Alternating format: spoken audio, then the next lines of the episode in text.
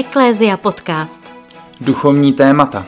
Zajímaví lidé z katolické církve. Aktuální dění. Ptejte se s námi. Dnes posloucháte Eklézia podcast s Markem Jílkem A Karolínou Němcovou. Opět se nacházíme na arcibiskupství. Jsme v kanceláři druhého generálního vikáře otce Jana Balíka. Otec Balík má na starosti ekonomickou stránku arcidiecéze. Ve svých vyjádřeních poukazuje na potřebu různých změn, a to ve stylu investic a možná i celkového uchopení majetku a hospodaření arcibiskupství, potažmo naší církve. Jednou z novinek pro tento rok je také prozba o spolufinancování platu kněží věřícími.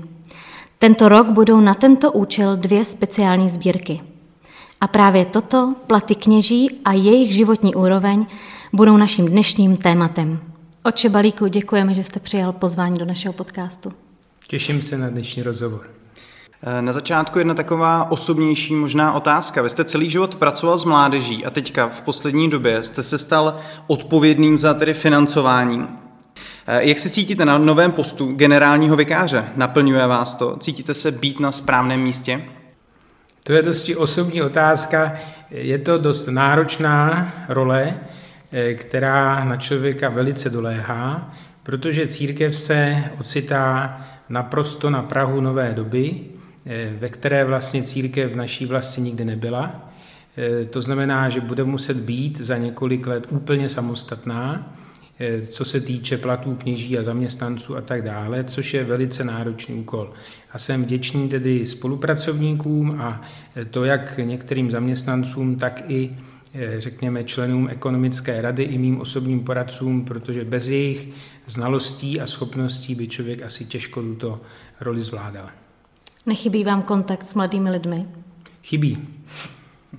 První sbírka, o které jsme v úvodu, v úvodu mluvili, se uskutečnila tuto neděli 16. května. Eh, jak byla ve farnostech představená, nebo měli kněži nějaké instrukce, jak o tom informovat své farníky? Je to velice jednoduché. Od 1. ledna letošního roku v Pražské arcidiecézi platí opatření ohledně hospodářské činnosti, Eh, která nastínila kněžím a farnostem, jakým způsobem chceme transparentněji a odpovědněji vlastně a taky s určitou spoluúčastí všech hospodařit. A součástí toho byla změna způsobu, jak se věřící podílí na fungování diecéze. To znamená, nezavádíme nic nového, nebudou lidi vybírat několikanásobně víc, nebo, ale ty peníze, které běžně farnosti odváděly ze sbírek a z hospodářské činnosti na arcibiskupství, tak se změní jejich účel. A to proto právě, abychom mohli farnostem ukázat, že za rok 2021 byly dvě sbírky na kněze, na platy kněží, na služné kněží, jak říkáme.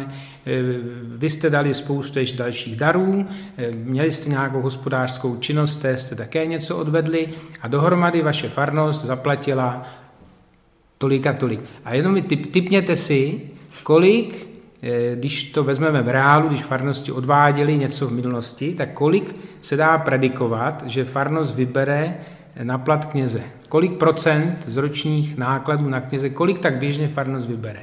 Zkuste si typnout. Tak já si myslím, že strašně právě důležitý ten účel. Když se řekne, tohle je sbírka na našeho kněze, mm-hmm. tak si myslím, že se vybere daleko víc, než doteď se vybírala v kostelích.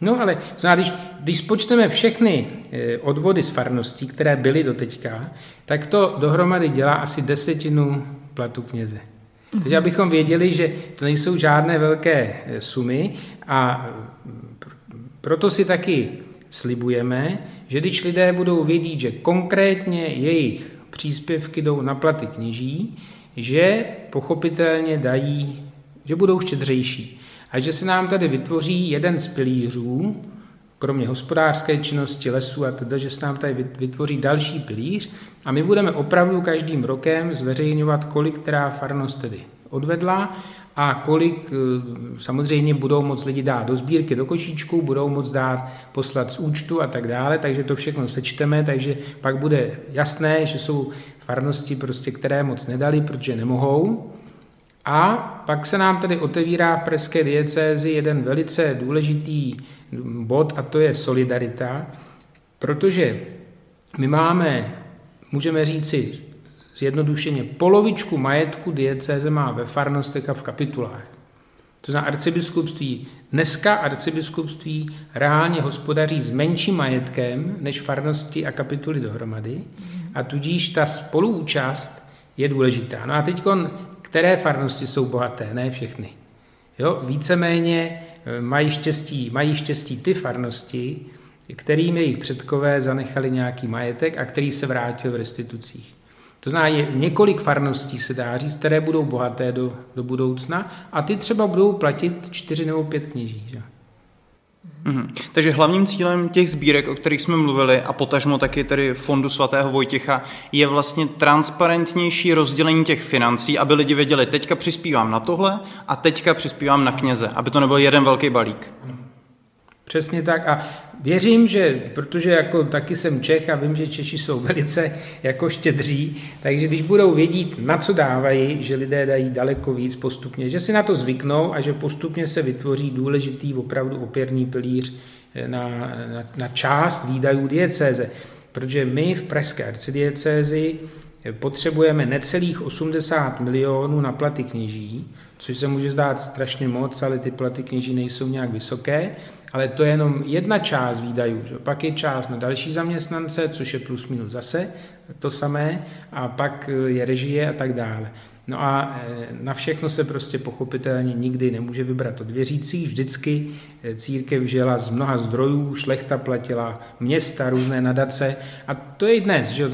Lidé dají finance, dá stát v nějakých grantech na opravy například, stát pomáhá s charitou, pomáhá se školstvím a tak dále, ale něco si musíme taky zaplatit my sami, pochopitelně.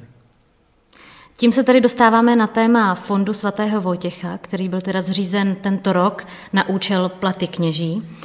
Eh, když se tam teda tento rok budou posílat ty sbírky, ty peníze, Eh, jak se to těm kněžím bude vyplácet? Bude se to vyplácet už teď, jako tento rok nebo příští rok, nebo se počká, až v roce 2030 přestane ten příspěvek od státu na činnost církve a až teprve, teď se až teprve pak se bude s tím majetkem hospodařit?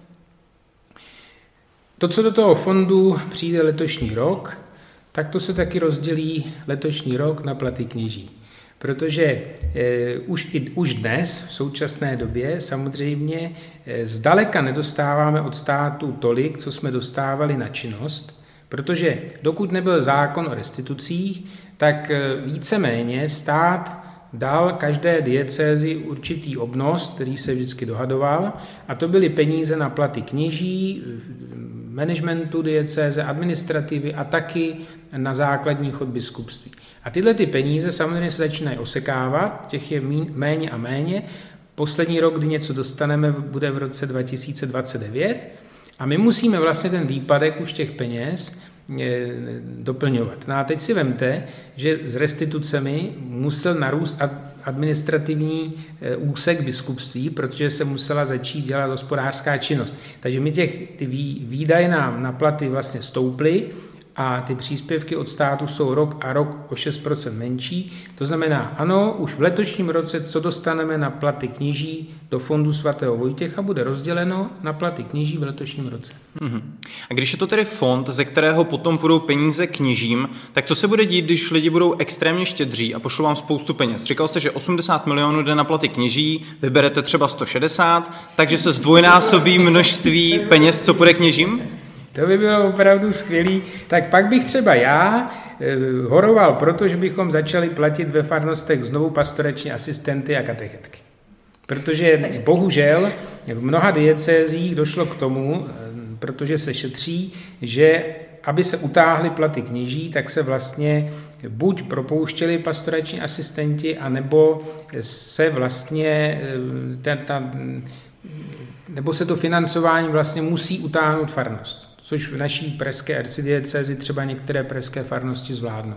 Takže kdyby bylo peněz tolik, já bych chtěl, aby ty peníze šly na pastoraci, protože to je prvotní účel tedy života církve.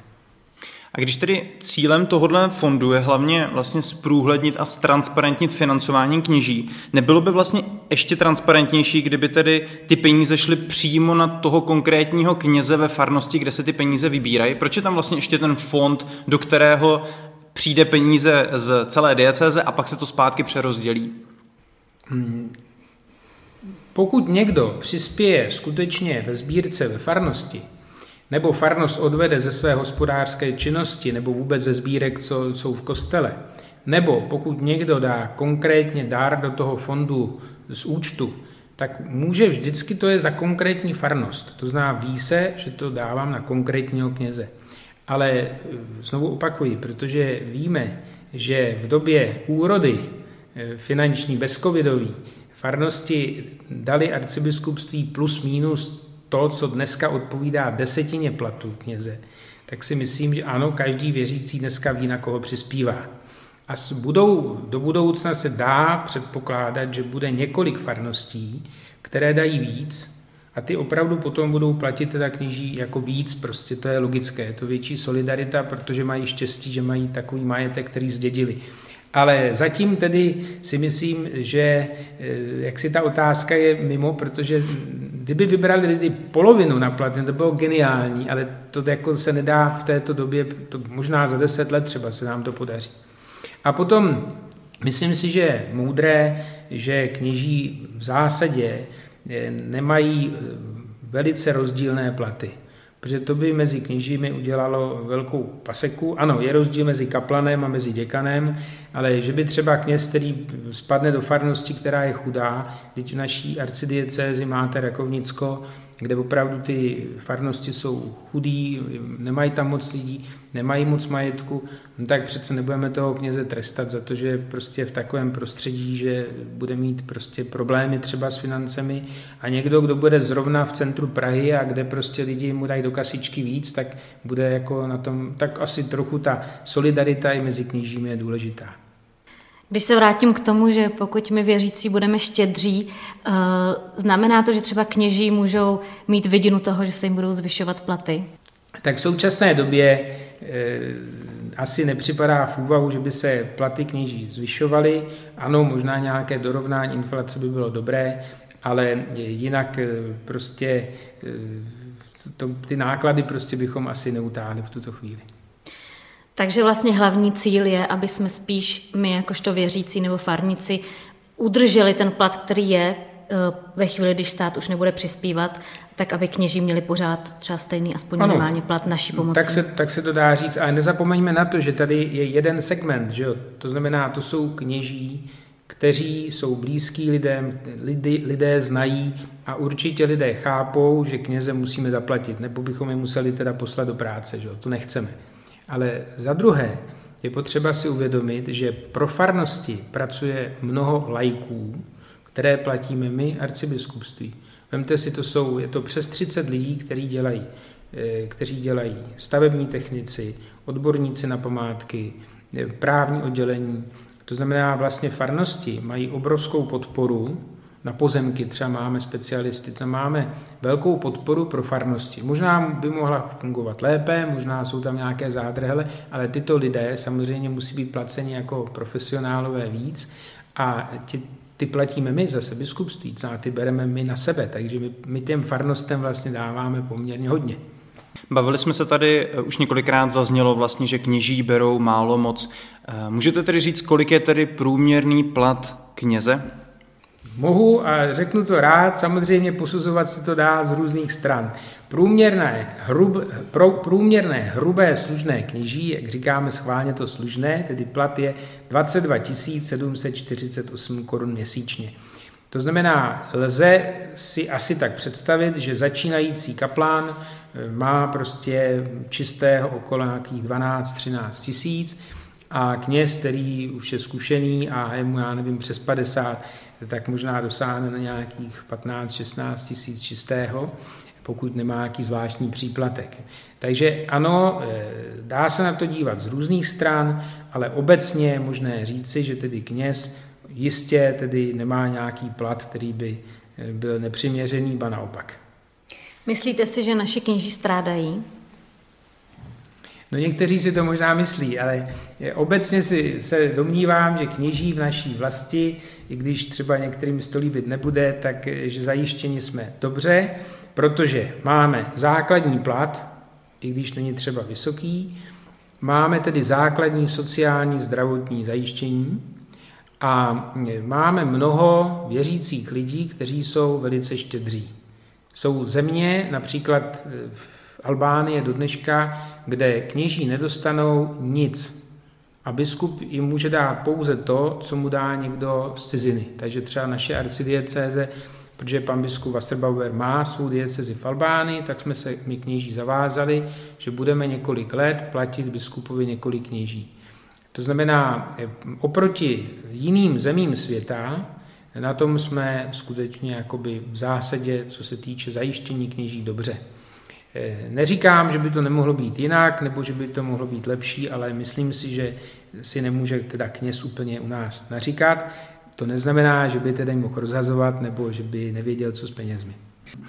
Tak myslím, že se asi shodneme, že eh, ten plat vlastně není moc vysoký. Na druhou stranu, když eh, se o tomto bavíme, tak určitě eh, možná i posluchače napadají pod otázky na ubytování kněží, na stravování, na přísuny, které nejsou zahrnuty v této hrubé měsíční mzdě. Takže pojďme třeba na tu první otázku. Jak je to vlastně s nájmy? Platí si kněz nájem? Tady tedy mluvím za pražskou arcidiecézi. Každý kněz, který bydlí na faře, tak by měl mít uzavřenou nájemní smlouvu. Samozřejmě většinou eh, prostě ta nájemní smlouva je na jeho pokoj soukromý, protože fara je že, vždycky nějak veřejný, veřejný, veřejný prostor poměrně hodně. Takže kněží platí, neplatí moc, ale prostě základní nějaké, nějaký nájem tedy mají. Mm-hmm. Takže to není tržní nájem, kolik by člověk zaplatil? To není, jako v tom smyslu, že kolik tam by platili ostatní, to, to není, ale jak si každý kněz by jak si za to své soukromí něco měl farnosti přispět. Víte, ono to taky hodně e, závisí od toho, e, jak e, funguje ekonomická rada diecéze, pardon, farnosti, Protože každý kněz má povinnost, každý fará, v každé farnosti je povinnost mít ekonomickou radu. Někde to nefunguje, někde to funguje, někde tomu knězi chtějí přilepšit, někde zase třeba jsou na něj víc jako eh, hr, takže je to různé, ale v naší diecezi každý kněz by měl být nájemní smlouvu na své soukromí. Další takový pravidelný přísun eh, peněz pro kněze jsou intence, svatby, pohřby, křtiny. Dokázal byste říct, kolik třeba měsíčně kněz si vydělá uh, skrze tyto v uvozovkách aktivity? A možná pod otázka rovnou, poradil byste nám i našim posluchačům, kolik se třeba má uh, dát knězi za intenci, za křtiny, za pohřby, v jakých číslech se tak jako máme pohybovat, aby jsme třeba nebyli úplně trapný, když mu dáme stovku a když... Podívejte se, zase jsme v Preske, mluvíme za Presku arcidiecézi. Eh, v pražské arcidiecezi nejsou stanoveny žádné taxy a je to určitě dobře. To znamená, veškeré tyto finance, které věřící dávají knězi, jsou na dobrovolnosti věřících. Ovšem, právě protože jsme v Praze, tak je potřeba říci popravdě, že kněží eh, často nemají intence, to, protože lidé o to nežádají. To znamená, jsou místa, kde třeba je intencí mnoho ale na mnoha místech kněží právě naříkají, že lidé nestojí o to, nepřijdou, aby něco sloužili mši svatou. Eh, pohřby víte, že za 30 let eh, můžeme říci, co jsem já knězem, tak eh, prostě pohřbu tak ubylo. Lidé prostě dneska nepořbívají a bohužel někdy se to týká i lidí věřících, jo, což člověk nechápe. Eh, svadeb taky moc není. Jsou farnosti, kde svatby jsou, že u svatého, já nevím, třeba u Týna, nebo já nevím, v Praze, kde ještě jinde, na, u Ludmily, ale jsou místa v diecezi, kde svatby prostě nejsou. To znamená, je to velice rozdílné. A potom je potřeba říci, že tyto peníze, který, které kněz dostane, to nejsou jeho soukromé peníze. Eh, intence jsou pod velice jasným stanovením kodexu. To nejsou peníze soukromé kněze, ale tam záleží právě na tom, co je v které té diecezi stanoveno. Takže v naší arcidiecezi platí nepsané pravidlo, že to má být pro kněze e, vlastně na údržbu auta. A můžu upřímně říct, že když jsem já byl v praxi, tak to, co jsem dostal na intencích víceméně, stačilo tedy na to auto jen tak tak, protože ten kněz musí jezdit, dojíždí a tomu nikdo neplatí. Že? To znamená, na to platí například třeba ty intence mají. To znamená, když kněz dostane třeba od lidí po svatbě nějaké peníze nebo po křtu, no tak taky něco patří kostelníkovi, něco patří těm varhaníkovi. To znamená, to nejsou jeho osobní peníze. Jo, že by si dal do, keš, do kešeně a řekl, to je dobrý, jako ty dali dost a to. Jinak, když se ptáte, kolik by lidé měli dávat, je to samozřejmě všechno na dobrovolnosti. Dneska eh, je ale logické, že když někdo přijde a dá, chce na, slouží mši svatou a dá knězi 50 korun, no tak město odslouží, když mu nedá nic samozřejmě, jo. ale je to samozřejmě málo. Většinou platívala taková jako zásada, že ta intence by měla být tak vysoká, že by toho kněze ten den uživila. Protože v některých zemích světa je to opravdu tak, že jediná obživa toho kněze je intence. Takže víceméně to můžeme říct. Ale zase, jak říkám, to nejsou soukromé peníze kněze, které on by si dal do peněženky a řekl, dobrý, mám zase víc. Jo. To, to jsou peníze, které de facto ve farnosti kněz musí počítat, že jsou určené na eh, nějaké eh, prostě věci, které jsou spojené s pastorací, no a například kněz vůbec nesmí vzít za den víc intencí, že? aby třeba řekl, já budu sloužit čtyři mše a mám čtyřikrát tolik, to nejde. To opravdu s tím počítá kodek církevního práva, aby kněží pochopitelně tady, aby ta věc nebyla nějak zneužívaná. Mě to teda strašně překvapuje, protože když si představím uh, vlastně svatby nebo křtiny, tak právě se, když to můžeš říct vlastně Marko, ty, ty, ty se ženil, právě se přispívá na varhaníka, přispívá se na farnost, jako ozvu, že jo, osvětlení, teplo a tak dále, přispívá se na kostelníka, ale vždycky se dávají peníze i knězi.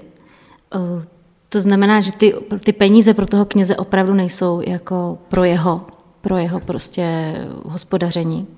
Tak to zřejmě jste dobře vychovaní katolíci, že víte, že prostě ty lidi tam nejsou jako zadarmo a že varaník ne, nežije ze vzduchu. Že jo? To znamená, chápete, že ta svatba, když má vypadat, no tak taky něco stojí, že jo, tu farnost. Že jo? Kolikrát si i lidi udělají výzdobu, ale jsou svatby, které si žádnou výzdobu neudělají, ale chtějí mít hezkou. To znamená, dneska je potřeba lidem to vysvětlit, když jsou to lidé, kteří nejsou úplně aktivní katolíci, že ty peníze, které dají knězi, jsou na to a na to a na to. A e, pochopitelně e, potom to ti lidé třeba lepší pochopí, ale chápete, že asi je složité lidem, kteří nejsou přímo věřící, říkat a mě jako do kapsy něco taky, jo, to, je, to nejde. Jo, to, to by opravdu hraničilo s něčím, co je nepří, nepřípustné. No a tady jste narazili ovšem ještě na další věc. Ano, knězi některé peníze zůstanou. Kněz dostane od lidí peníze a řeknou mu, dejte to někomu, o kom ví, víte, že nemá peníze. To znamená, kněz nebude mnoho věcí nikomu říkat, protože tam je zodpovědný pouze Pánu Bohu, ale přece kněz pomáhá spoustu potřebným. A nikde to nevykazuje pod žádný výkazy a lidé mu věří a lidé nám kněžím věří a je na našem svědomí, aby člověk to, co dostane a to, co lidé i mu dají proto, aby někomu pomohl, tak aby pomáhal. A víme všichni dobře, že o některých věcech je nejlepší, když nikdo neví a když kněz někomu něco dá, aby to zase rychle zapomněl. Další otázkou eh, v životě kněze nebo nějaký financování kněze je stravování. Dostávají kněží stravenky nebo nějaké příspěvky na jídlo, a nebo je pořád ještě takovou praxí to, že často asi farnice eh, nosí panu faráři jídlo, obě, obědy, večeře a tak dále, nebo už je to minulost? No říká se ten vtip, že hm, jak se rozlišuje jako farnost, jak, jako, a že farnost má tři druhy lidí, nebo základní pastoreční pravidlo, to, to je ten vtip. Eh, že farníci se rozlišují do třech skupin lidí. Ty, co nosí na, do, na faru pravidelně, ty, co nosí občas a ty, co vůbec. A je potřeba z toho třetího je dostávat vždycky do toho užšího kruhu. ano, pochopitelně. Eh, říkám, lidé v naší vlasti jsou velice štědří a i v Praze, kdyby to třeba člověk nečekal, tak knězi občas něco přinesou. Někdy pravidelně, někdy občas. A to musí samozřejmě ten kněz taky uznat, že tím mu ti lidé vlastně pomáhají. Že když ušetří za jídlo, no tak zase samozřejmě má víc peněz, které může použít na nějakou dobročinnost, že to není jenom, že si bude teda on sám žít. Jo. Vemte si, že e, například e, kněží mnohdy živí auto, mají ho soukromé, to není to jako služební auto, že by mu farnost koupila, nebo většina kněží si platí mobil, jo, jenom někde třeba farnost na, na to přispívá a podobně. No a na ty stravenky ano, kněží dostávají normálně jako stravenky, tak jako normální zaměstnanci v jiných podnicích, to máme. No. Teď to budeme předělávat letos, že to bude eh, ten eh, paušál, aby to bylo jednodušší, ale ano, na to kněží dostanou. No. Když eh, je vlastně aspirant nebo mm, novokněz vysvěcen, tak dostává nějakou úvodní finanční injekci, třeba od farností, nebo je tohle to zvykem? No to záleží od lidí, že jo. Když mu dají, tak mu dají, když mu nedají, tak mu nedají. Víte, ale myslím si, že to jsou dobré otázky, že je, je fajn, že se na ně ptáte, ale přece žádný mladý muž, žádný kněz nemůže kněžskou službu dělat a počítat, kolik za to má. Mhm. To by, byla, to by byl konec. Komunisté říkali, trošku jako eh, jaksi eh, poťouchle, že když přidáme desetkrát tolik kněžím na platu, tak je všechny zničíme. Kněz musí žít v určité skromnosti. A jak říkám, jsou místa ve světě, kde kněží žijí velice skromně a kde jsou na tom velice špatně, protože je nikdo neplatí a biskup na to nemá. My žijeme v zemi, kde celá staletí kněz byl zajištěn nějakým způsobem eh, docela v zásadě dobře, pokračujeme v tom, doufejme, že jako vytrváme, ale kněz se určit, k určité skromnosti vždycky musí prostě nějak dopracovat ve svém životě, protože kdyby počítal, tak to nejde. Mm-hmm. Já myslím, že naším cílem určitě není spochybňovat to, že kněží by si žili nějak extrémně nad poměry, ale myslím, že určitě pro posluchače je zajímavý to, že kněz má i jiné formy příjmu než standardní pracující člověk, který je opravdu nejdůležitější číslo je pro něj ta hrubá mzda a proto se vlastně snažíme pojmenovat i ty další formy příjmu, které ten kněz potenciálně může mít. Ano, děláte to správně a já si myslím, že my jsme zveřejnili průměrný plat kněze, ale pochopitelně je potřeba k tomu říct, ano, kněz kromě toho ještě za ten měsíc má třeba, když se veme, kolik mu kdo dá nějakého pokrmu, že neplatí tržní nájem za dvoupokojový byt a tak dále. Ano, takže kněz musí k tomu, když chce být poctivý, připočítat, kolik plus minus má navíc. A pak zjistíme, že může, pak opravdu mohou některé rodiny říct, dobře, takže na jednu osobu ten kněz má víc, než my máme v naší rodině na jednu osobu. To znamená, je to hodně relativní číslo, ale říkám, kněz by nikdy neměl ty peníze počítat, že jsou jenom jeho a že si sedí na štrozoku a dělá si pak drahé výlety do, do světa, ale přece kněz by měl počítat, že jeho peníze jsou také k tomu, aby pomáhal tam, kde, prostřed, kde prostě ta pomoc je dobrá. A Myslím si, že to skutečně jakoby většina kněží dělá. Jo? To znamená, chápu kněze, kteří říkají dobrý, chápu kněze, kteří jsou nespokojení a chtěli by víc financí, chápu věřící, kteří říkají, ten kněz nemá moc, chápu zase věřící třeba zvlášť rodiny s dětmi, kde když si to spočtou, tak řeknou dobrý, my si žijeme dobře a máme průměrně 10 tisíc na osobu, je nás 7, eh, tak eh, prostě moc jako na tom nejsme dobře, jo, ten kněz má daleko víc na osobu, ale vždycky se to musí eh, nějak vyrovnat tím pochopením, že ten kněz nedostává ty peníze jenom kvůli sobě. A to, že by se kněz měl vyhnout určitému nadstandardu, to je pravda. A to od, ní, to od nás, od kněží, požadují i církevní dokumenty od jak živa, aby, ono se totiž říká, že často řeholní kněží slibují chudobu a e, diecézní kněží, že ji žijí, jo? Ale je to zase trošku vtip. Každý kněz prostě musí hledět na sebe, jak žije a měl by se snažit v tom místě, kde jinak bude žít kněz prostě na venkově, kde je obklopen jenom lidmi, kteří prostě jsou zaměstnáni třeba v hospodářství a jinak bude žít v Praze, v centru Prahy. To je logické, ale musí se vždycky asi kněz přizpůsobit tomu stylu života těch lidí, aby nepohoršoval a aby zbytečně tedy eh, nějak nepoukazoval na nějaké bohatství. Ano, v tom se musí vždycky kněz sebezpitovat a musí hledat tu vyváženost. Je kněz eh, pouze odkázán vlastně na plat od arcibiskupství, nebo si může začít třeba sám investovat nebo sám si rozjet nějakou firmu? Tak víme, že prostě třeba u pravoslavných církví je zvykem, že kněz opravdu jakoby pracuje, že, jo? že to znamená, že to kněžské působení vykonává jako určitou bokovku. Že jo?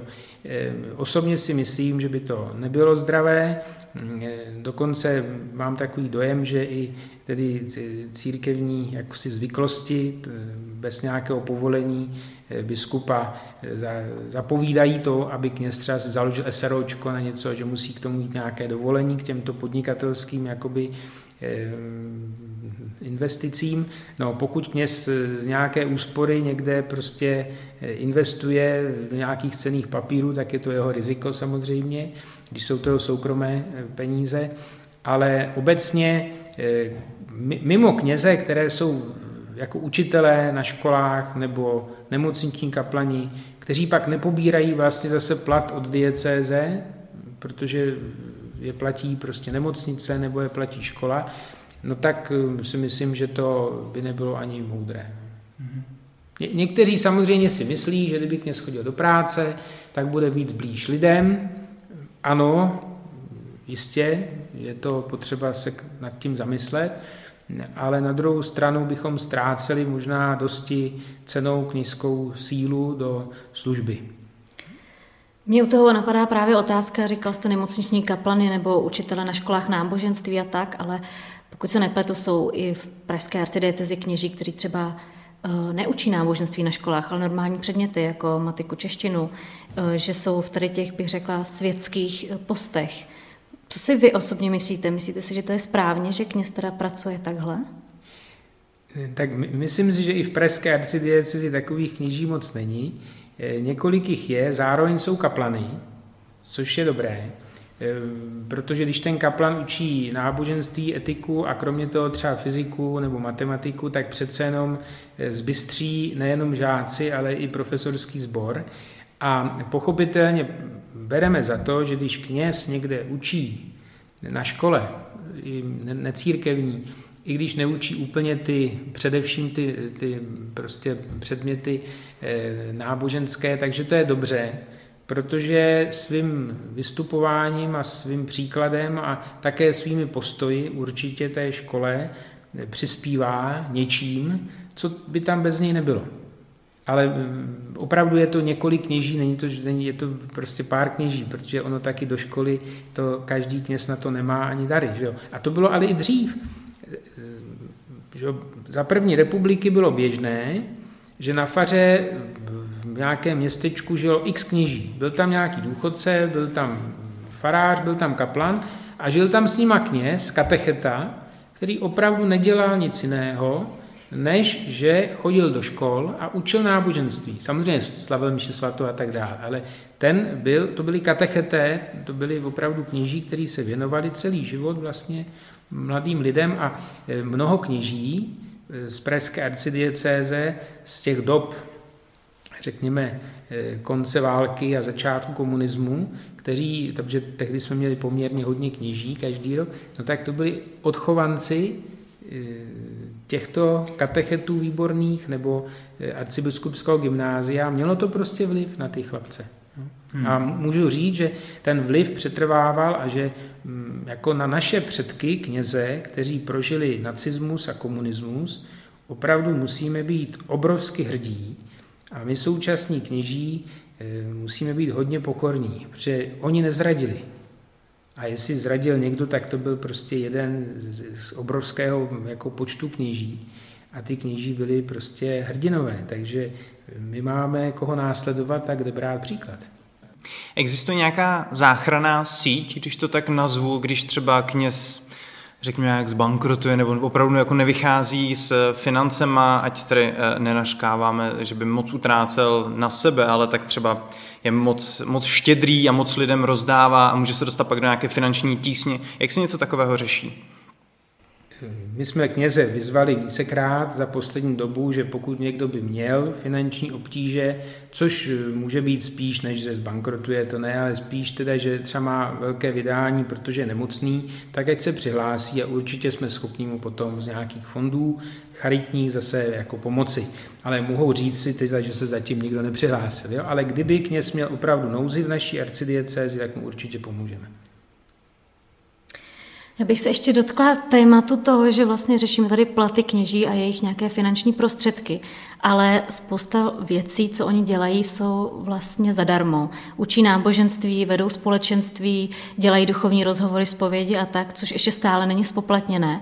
Což je trošku zajímavé, nebo myslím si, že v dnešní společnosti uh, je to zajímavé, protože vlastně my utrácíme docela už hodně peněz za různé terapie, za různé kouče, za za všechny možné semináře a tady to všechno ještě v církvi máme zadarmo. Není do budoucna taky nějaká otázka ohledně toho, že by se to spoplatnilo všechno? Dokud žijeme v církvi v dobrovolnosti a spoustu věcí zadarmo, tak žijeme úplně normálně a správně. Eh, podle mě, kdybychom v církvi ze všeho udělali biznis, tak první, kdo se na nás rozlobí, je pán Bůh a nebudeme mít zase tolik jeho požehnání pro mnoho dalšího. Prostě evangelium samo o sobě musí být hlásáno zadarmo a předáváno zdarma. Že ten, kdo to dělá, kněz nebo katecheta, že má taky nárok na určitou obživu, to říkal i e, svatý Pavel, že jo, pochopitelně. Ale buďme hrdí na to, že kněz dělá a katecheté a aktivní lidi ve farnosti spoustu lidí dobrovolně, zadarmo, že to je normální, že to je správné, a že zároveň lidé tak, jak chtějí a jak mohou, tak na to přispívají. Protože to jsme potom opravdu v církvi, která je rodinou a domovem, nikdo se necítí odmítnut, protože každý prostě ví, že mu bude pomoženo a když může, tak dá, když nemůže, tak nedá. Úplně normálně. A pak jsme rodinou a jsme normálním společenstvím, které ví, že se uživit musí a na druhou stranu, jako ten, kdo prostě nemá, tak se na ně nedívá nějak skrz prsty. Mm-hmm. Já jsem možná eh, v asi poslední otázce, kterou na vás máme, bych chtěl vrátit úplně na začátek. Vy jste říkal, že vlastně cílem eh, těchto, řekněme, transparentnějších sbírek na kněze je, aby lidi se vlastně víc uvědomovali, že přispívají na kněze a dejme tomu, že se to postupně bude zvyšovat a lidi budou čím dál víc přispívat na toho svého kněze ve své farnosti, tak nemyslíte potom, že vlastně i se více podpoří nějaká vlastně zpětná kontrola toho kněze, třeba že se zvýší význam eh, v eh, finančních rad ve farnostech, které teďka jsou třeba vlastně jenom takovými poradními orgány a vždycky můžou být vlastně knězem přehlasovány, ale jestli do budoucna to potom nebude vlastně ten kněz se muset víc spovídat té své vlastní farnosti z toho, co dělá.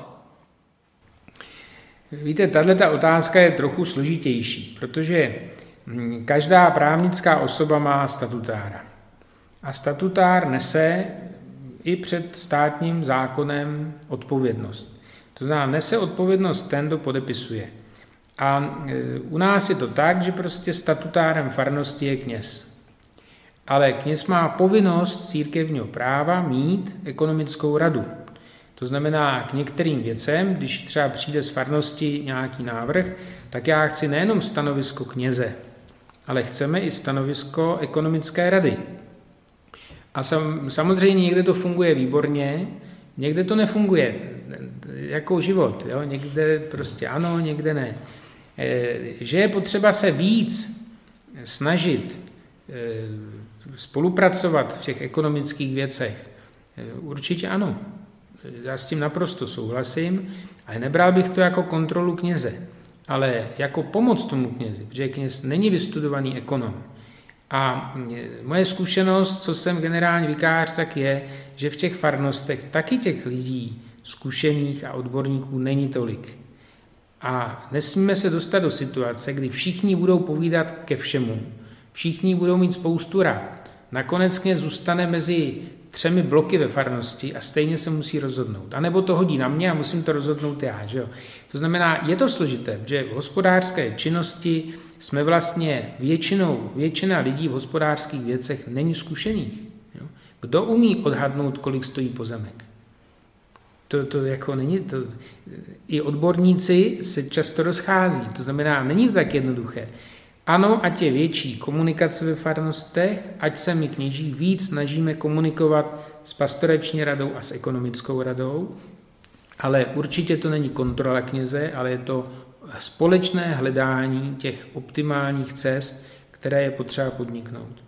A mohu opravdu říct upřímně, že někdy je to opravdu zajímavé číst ty zápisy třeba z ekonomické chci, protože lidi se většinou ani sami nedohodnou.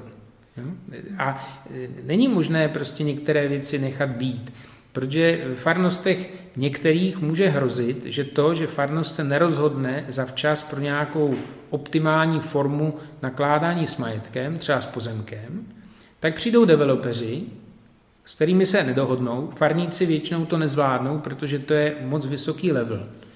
No a najednou obstaví ten pozemek ze všech stran a pozemek ztratí hodnotu. A třeba je tam skupina farníků, kteří řeknou, ne, to nesmíme dát za tolik a za tolik, to má vyšší hodnotu. A díky nim za pět let ten pozemek má hodnotu poloviční, protože už se na něj nikdo nedostane. Je to velice složitá věc, takže nemůžeme úplně říct, že je to nějaký dohled nebo kontrola, měla by to být společná cesta a i tedy s odborníky z arcibiskupství, protože jedině potom, když společně hledáme tu optimální verzi jednání, tak můžeme dosáhnout nějakého hospodářského výsledku. Jinak se budeme rvát mezi sebou a tam, kde jsou peníze, tak lidi se velice snadno porvou, protože má každý jiný názor. A to by bylo špatné. Kdyby jsme se kvůli penězům v církvi hádali, tak já myslím, že pak bychom si opravdu koledovali o výpraz od Pána Boha. Já bych to možná zakončila nějak víc pozitivnějc. Eh, jak vnímáte ve farnostech vztah farníků vůči svému knězi? Kdyby čistě teoreticky teď arcibiskupství stoplo všechny platy, nemyslíte si, že by stejně farnost nakonec ten plat uplatila toho svého kněze a ráda? Jak jde? Budou farnosti, kde to lidé nedají dohromady ani kdyby chtěli. Jo? A budou farnosti, kde potom prostě eh, si farnosti budou platit jenom kněze, který bude kázat na téma, která se jim hodí. Já si myslím, že prostě u nás katolická církev nějak postavená, že eh, nějakým způsobem plat není závislý od toho, jak se věřící tedy rozhodnou a že je dobré, že to tak zůstane a určitě tak zůstane. A ta změna základní, která je v naší arcidiecezi od toho letošního roku 2021 učiněná, tak je odvody, které vždycky šly z farností, tak naprosto transparentně dát na účel, který je každému jasný, že je potřeba. A vyprovokovat i větší eh, tedy solidaritu lidí, větší štědrost, ale zároveň lidem ukazovat, jak arcibiskupství hospodaří v dalších zdrojích. To znamená, není to jenom o tomto fondu, ale i o tom, že příští rok budeme už schopní eh, věřícím v naší arcidiecezi říct, jak hospodaříme my. To znamená, jak odpovědně se stavíme eh, k životu. Třeba za, min, za minulý rok se nám podařilo obrovské schodky vyrovnat, že za rok 2020 to vypadá, že to ještě není uzavřeno, že víceméně jsme ty schodky prostě dokázali vyřešit, že, nej, že nejsou, že skončíme ten minulý rok plus minus s nějakým malým schodkem nebo s vyrovnaným, s vyrovnaným prostě účetnictvím, což je obrovská, obrovský plus. A musíme i my v příštích letech ukázat, že zase tady personál, který pracuje na hospodářské činnosti, taky dělá poctivě a že za nimi je už taky něco vidět. A já věřím, že za rok touhle dobou, když přijdete, tak už budu moc opravdu říct i v číslech lecos, co se podařilo a budu rád, když to budu moc říct, protože prostě tady od toho jsem, mám to na starost a myslím si, že lecos nám pán Bůh jaksi žehná, takže leco se podaří. Ale že to je dřina a že to je ještě před námi, že ty některé výsledky první se ukáží teprve za rok, za dva, to je logické. Hmm. Náš rozhovor už se chýlí ke konci. Poslední, co bychom vás chtěli požádat, je uh, dát vám prostor k tomu, jestli chcete něco vzkázat našim posluchačům, případně namotivovat k tomu, aby hnedka teďka sedli k počítači a odeslali svůj dar do fondu svatého Vojtěcha. No protože především asi vás sledují mladí lidé, tak si myslím, že eh, je třeba vyzvat farníky k aktivitě. Eh, s každým knězem to není jednoduché, s každým farníkem taky ne. A musíme se učit větší spolupráci. I my kněží s lajky a i lajci s kněžími. A kněz se neobejde bez spolupracovníků, bez lajků. Farnost se neobejde bez aktivních lajků, bez, farnost jako těžko kněz změní. Jo? Sám. Že jo? Dobře, může tam něco zreorganizovat, ale většinou farnost většinou je stabilnější než kněz, kněží se střídají. To je důležité učit se komunikaci a pravdivosti a také i, řekněme, i určité vzájemné, třeba možná někdy kritice, ale která je konstruktivní. Protože my Češi často kritizujeme a pak prstem nehneme. Jo? Je důležité, aby tedy ty vztahy, ta komunikace mezi námi v církvi byla víc intenzivnější. Tomu je potřeba se učit a myslím si, že třeba mladí lidé eh, je dobré, aby to chápali, že teda ne všechno půjde vždycky tak, jak si myslí, ale že taky záleží na nich, na jejich aktivitě. Jo, kněz, který přijde do farnosti, kde nemá pomocníky, tak toho moc neudělá. Tak se udře, sedře se, ale jako moc toho neudělá. A tam, kde najde několik aktivních lidí, ochotných spolupracovat, tak tam se dá potom dělat mnoho a jsme tady především proto, ne abychom žili pro sebe, ale jsme tady především proto, abychom eh, lidem okolo nás zvěstovali evangelium. A mm, mě třeba zaráží, že v době koronaviru všichni máme strachy, někteří lidi ani do kostela nechodí, pro jistotu ani když můžou, ale nikoho, nikoho nás nezaráží, že se přestalo učit náboženství že se přestalo hlásat evangelium dětem, mládeži, že se přestali dělat společenství. To je přece něco, na čem nám musí především záležet. Ale tohle je záležitost všech, nejenom kněze, tedy i lajků a i mladých. Otče, děkujeme za váš čas, děkujeme za všechny otevřené odpovědi na toto téma a přejeme vám, aby se vám na vašem novém postu více a více líbilo a abyste byl větším a větším přínosem pro naši církev. Děkuji a všem přeji boží požehnání. A loučíme se také s vámi, naši milí posluchači, přejeme vám krásných 14 dní a těšíme se opět na slyšenou v Eklézia podcast. Jsme rádi, že jste si poslechli tenhle rozhovor. Pokud se vám líbil, neváhejte se ponořit do dalších našich epizod. Aby vám neunikl další zajímavý host, klikněte už teď na tlačítko odebírat. Jsme na platformách Spotify, Apple Podcast, Google Podcast, YouTube nebo na našich webových stránkách ecclesiapodcast.cz. Nezapomeňte nám taky zanechat recenzi a hodnocení. Budeme moc vděční, když nás budete sdílet dál. Pán Bůh zaplať.